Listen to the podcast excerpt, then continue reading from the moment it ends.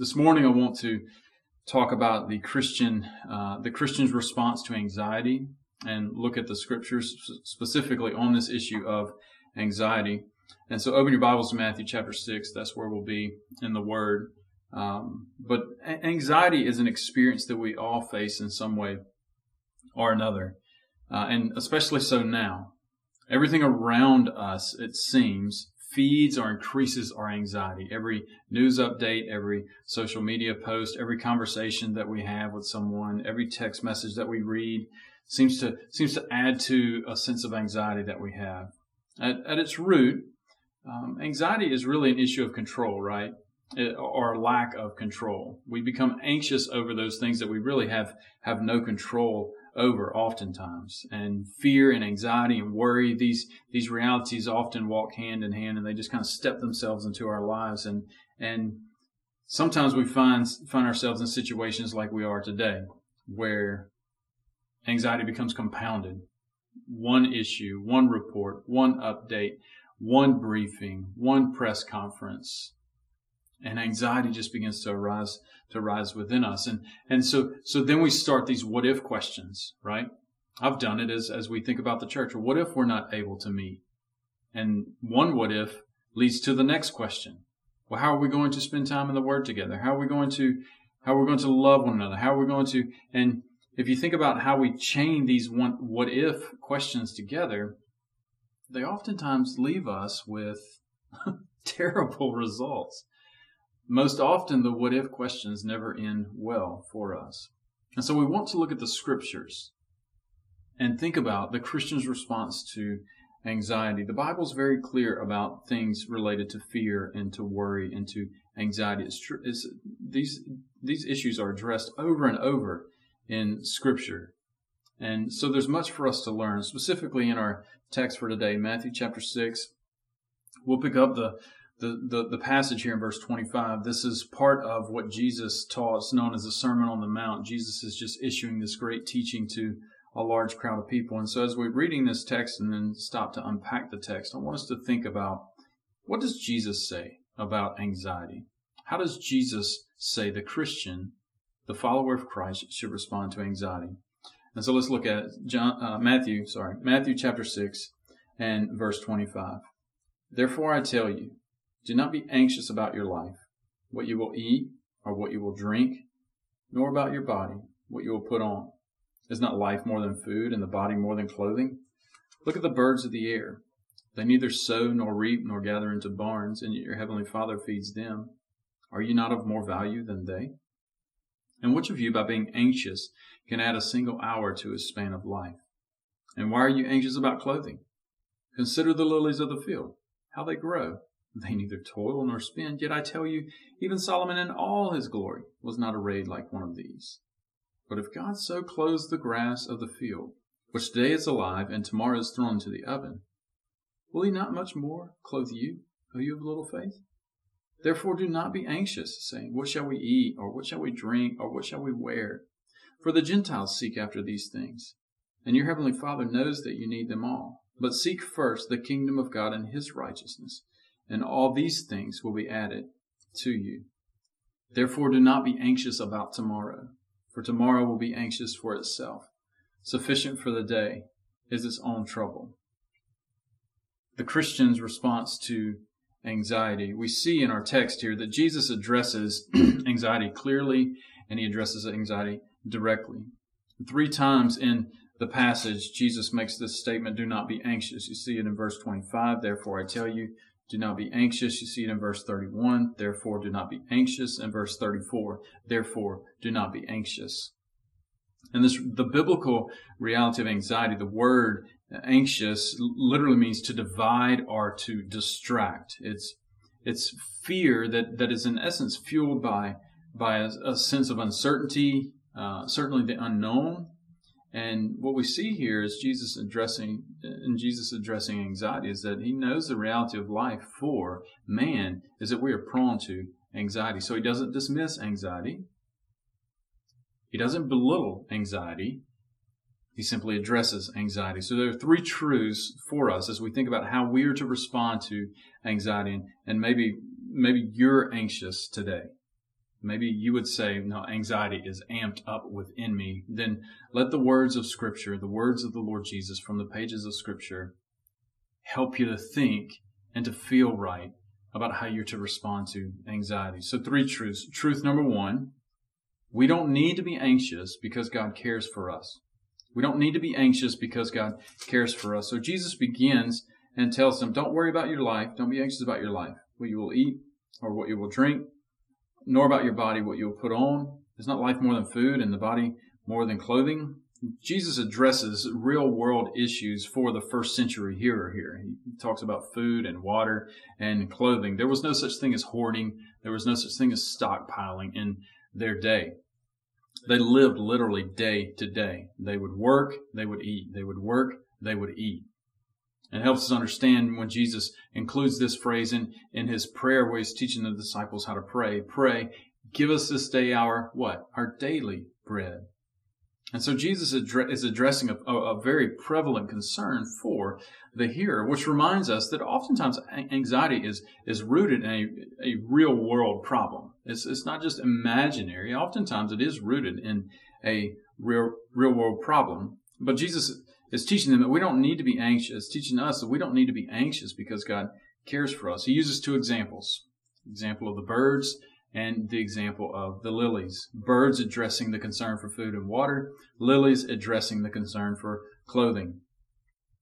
And so notice, notice what he says. God takes care of the birds, verse 26. He says, look at the birds of the air. They neither sow nor reap nor gather into barns, and yet your heavenly father feeds them. God takes care of the birds. They don't sow, they don't reap, they don't, they don't, they don't work for what they get. They just get. Who takes care of them? God does. And then he asks this question in verse 26 Are you not of more value than they? A rhetorical question, obviously. The, the anticipated answer here is well, yes, absolutely.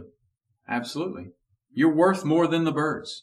You are an image bearer. You bear the image of God in you. So the question that Jesus asks, are you not of more value than they, is anticipated response of, of yes, God takes care of the birds. You're worth more than the birds. God will take care of you. Then the second example he uses is that of the lilies. God clothes the lilies. So he takes care of the birds, food and water. He clothes the lilies. And so look at verse 28. Why are you anxious about clothing? Consider the lilies of the field how they grow. They neither toil nor spin. And I tell you, Solomon in all of his glory was not arrayed like one of these. But if God so clothes the grass of the field, which today is alive and tomorrow is thrown to the oven, will he not much more clothe you, O you of little faith? You're worth more than the lilies. You're worth more than the birds. You're worth more than the lilies. God clothes the lilies, cares for the lilies. The main difference here is that you're not, you're not, you're not cut down, bundled together, and thrown into the oven. You're not here one day, gone the next. The lily is temporal. It's not here forever. We, however, are eternal. And so a great contrast here. The bird is created by God, but not created in the image of God. We are created by God and created in the image of God. And so we are worth more than the bird. The, the lily is clothed by God and has splendor and beauty, but it's cut down. It's here one day, it's gone the next. It's temporal. It's not going to last forever. You, however, will last forever. You're created an eternal being. And so if God cares so much for something of so little value, like a lily, certainly he cares for us. an uh, important truth for us to remember is that our lives are worth more than we often think. We don't want to think too highly of ourselves, but there's, there's value within us because God created us. Our lives have value. And that's the point here. He cares for the birds. He cares for the lilies. You're worth more than both, than both of those. So he's going to care for you. So what are you anxious about? What is it that's causing you anxiety? Oh, let me guess. Let's pick. What aspect of this pandemic is causing you anxiety? It's important for us to remember that in the midst of our anxiety, God cares for us. To the bird, God is creator. The bird knows God as creator. But to you, notice how Jesus refers to, to the Father, to, to, to God in verse 26. Your heavenly Father feeds them. And then in verse 32, he uses the same phrase again. The Gentiles seek after all these things. Your heavenly Father knows you need them. So the bird is simply in relation to God as creator. If you know Christ, you're in relation to God as Father. He's your heavenly Father. And the lily doesn't last forever, but, but you do. God will not forget you. God cannot forget you. For God to forget one of us would go against his character, and he, he will not go against his character. He will not forget us. He cares for us. And then in the middle of these two examples, the example of the bird and the example of the lilies, is this question in verse 27. Did you catch it? Jesus asked them, And which of you, by being anxious, can add a single hour to his span of life? what a what a question. Which of you, by being anxious, can add a single hour to his span of life? His point is where does anxiety get us? Does our anxiety ever fix our situation? No. No, it never does. We can't add to anything by being anxious about our lives. And so we're worth more than we think, but also verse 30, God cares for us more than we think. Example of the lilies of God so clothes the grass of the field, which today is alive and tomorrow is thrown to the oven. Will he not much more clothe you, O you of little faith. This is not, when he says here, O you of little faith, it's not, not necessarily a stern rebuke that's coming against his followers, but, but more of an, an exhortation and admonition to those followers to trust in the Father. We can hear these as gentle, tender words from the Good Shepherd to his sheep. Will he not much more take care of you, O you of little faith? So when you begin to feel anxious, practically, maybe an exercise for you would be to take a walk outside, keep your proper social distance, and just look and see a bird and think, God takes care of that bird, and I'm worth more than that bird because I'm made in God's image. Take a look at a flower and consider the beauty and the splendor of that flower. And let that flower be a reminder to you that God cares for you. He made you in His image. You have worth. He cares for you. So we don't need to be anxious because God cares for us. Secondly, we don't need to be anxious because God knows us. We don't need to be anxious because God knows us. And so in verse 31, Jesus Jesus asked these, these questions. Therefore, do not be anxious, saying, What shall we eat, or what shall we drink, or what shall we wear? For the Gentiles seek after all these things, and your heavenly Father knows that you need them all. Think about this. Christian, think about this. Brother, sister, think about this. God knows you. God knows you. And since God knows you and knows what you need, there's no reason for you to be anxious. Hear these tender words again from the Lord Jesus. Your heavenly Father knows you need them all. God knows you. Matthew chapter 10 verse 30. Even the hairs of your head are numbered. God knows you. God knows you better than you know you. And he puts this in, a contrast in verse 32, a contrast between the world and the follower of Christ. The Gentiles seek after all these things, all the all the things that, that the Lord is going to take care of. But your Heavenly Father knows you need them all. And so what Jesus is teaching here is that when we're not trusting the Lord and when we're operating in anxiety, we're actually acting more like the world than we are acting like Christ. And so, what does the world worry about? Think about this. Maybe a deeper question why does the world worry? In essence, the world has no security, no true security, no, no, no foundation upon which they can build their lives. Everything the world places security in is fleeting and has potential to pass away in a moment. Think about it. A job. How many people have lost jobs in the last two weeks? Money. How many people have lost a lifetime's worth of savings, retirement, health, freedom, country, family, all these things. Just keep going. These are all things that, that the world places their, their trust in. And, and so when we're anxious, we're, be, we're beginning to operate just like the world operates. And so our anxiety causes us to do two things. It causes us to lose sight of God because we're focusing more on the source of our anxiety than we are on the Lord. But anxiety also causes us to lose trust in God. We, we, we, should, we should trust in the Lord, knowing that He cares for us and that He knows us. He knows what we need. We know the source of our security in contrast to the world. The source of our security is the sovereign King of the universe Himself. Psalm 121, verses 1 and 2. I lift my eyes to the hills. From where does my help come? My help comes from the Lord who made heaven and earth. And so, what are we to do? Verse 33 we are to seek God because we trust God. But seek first the kingdom of God and his righteousness. Literally, keep on seeking. Don't be anxious, but keep on seeking. Seeking here means we focus on God and we trust God and we follow God. We set our minds toward following Christ. And we trust that life is going to fill in the blanks and God is reigning sovereignly over those blanks.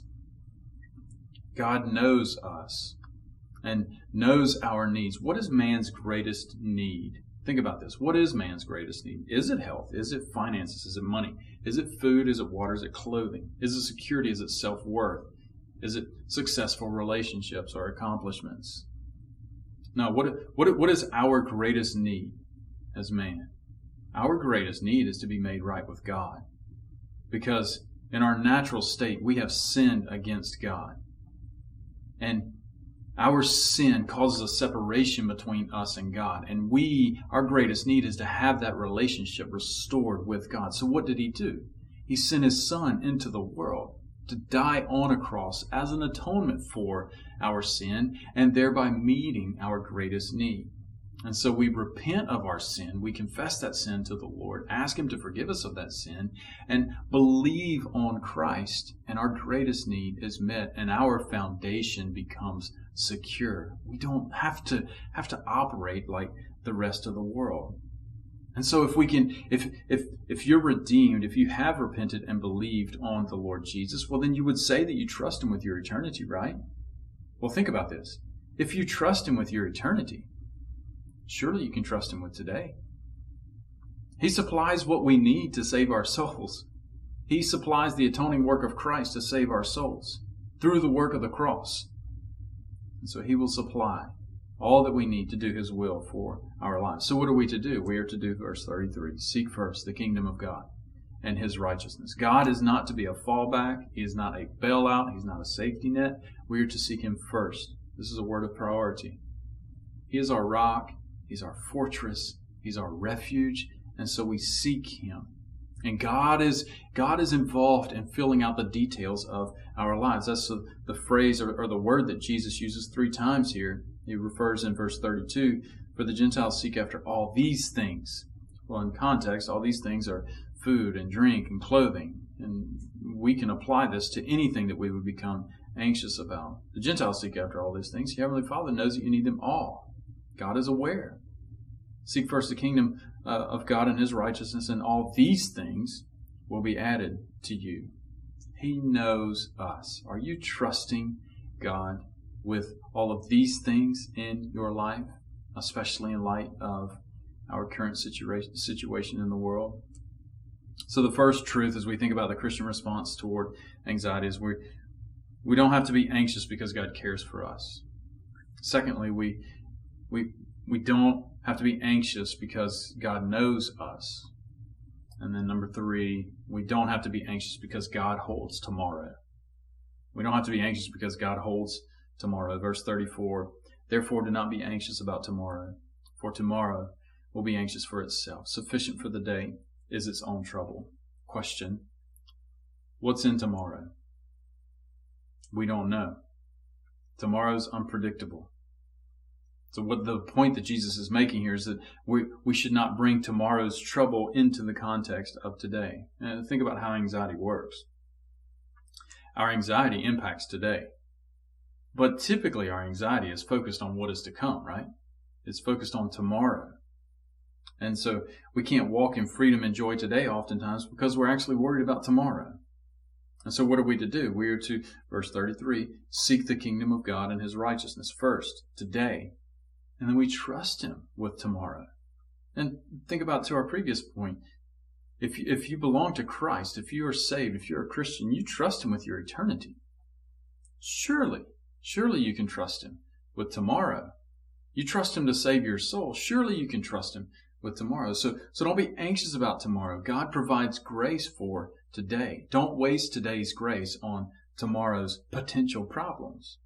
Lamentation chapter 3 verses 22 and 23. The steadfast love of the Lord never ceases.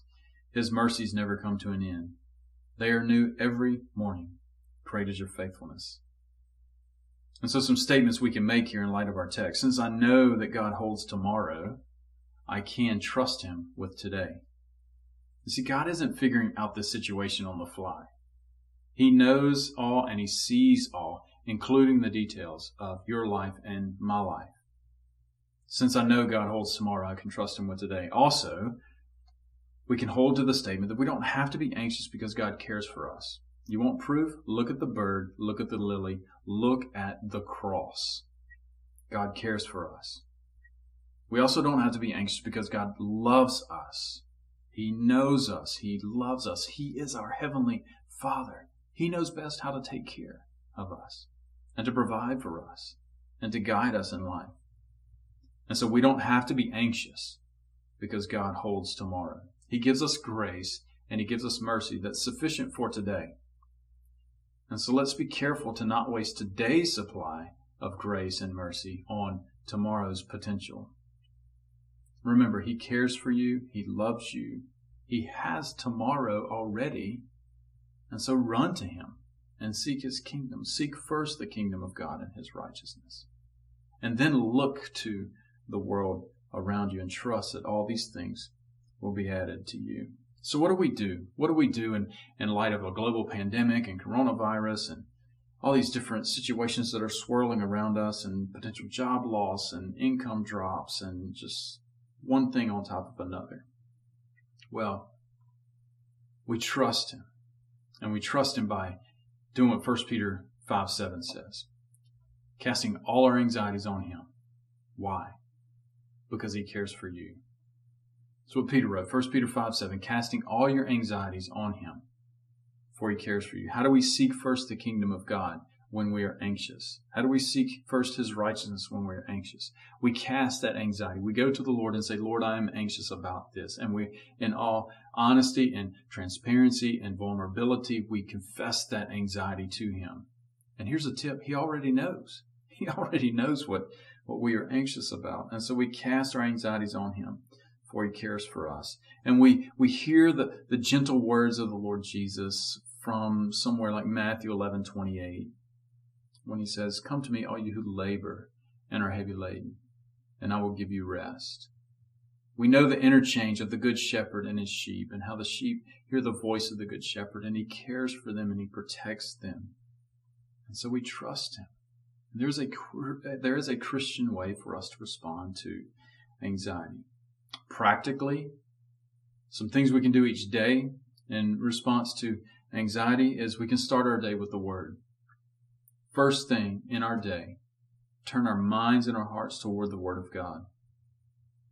Let God's Word be the first message that impacts our thinking. Before we pick up our phone, before we open our computer, before we turn on the TV, before we open the newspaper, we look to God's Word and let God's Word be the truth that saturates our souls and then shields us from becoming anxious. Also, we pray and we're to be honest with the Lord. Again, he, he, he knows what we are dealing with, what we are going through already. There's no need to, to hide or to hedge from him. Be honest, pray, and go to him with your sources of anxiety, your situations of anxiety, and ask him for help. And then also, and it's maybe the most challenging in our day, we're to reach out to others. We're to reach out to other brothers and sisters and, and bring people into our situations of anxiety. Anxiety really thrives in isolation. And what are we right now? we are isolated by necessity. we don't have to be, we can't be in physical presence with one another, but we can be with one another. So don't let isolation cause your anxiety to overtake you. We can trust the Lord. Why? Because He cares for us. We can trust Him. Why? Because He knows us and He loves us. We can trust Him. Why? Because He holds tomorrow. So seek first his kingdom and his righteousness, and trust that all these things will be added to you. Let's pray. Father, Lord, I thank you for your word. Such a clear reminder of foundational truth, especially in situations like we find ourselves in now. Lord, we are an anxious people. We worry, and it seems that worry is just incredibly easy for us. And Lord, we, we read passages like Matthew 6, 25 through 34, and sometimes honestly we just think, well, it sounds really good until we try to play it out in real life in real time, and it never seems to work. Lord, we need your help. We need your help to remind us of this word, to show us how we are to seek your kingdom and your righteousness first, and to truly not be anxious. Thank you that, that the birds and, and the lilies are reminders for us that you care for us and that you know us. And Lord, thank you that, that you have tomorrow already planned, already set, already established. You have it established for your glory, and we get to walk into it in faith, knowing that you hold tomorrow in your hand. And so may we, as your people, and may we, especially as Redeemer Church, not waste what you've provided us today on what's not here yet and tomorrow.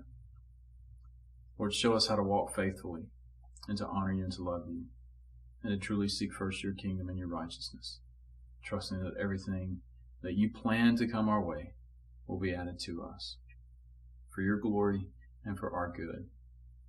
We pray it in the good name of King Jesus. Amen.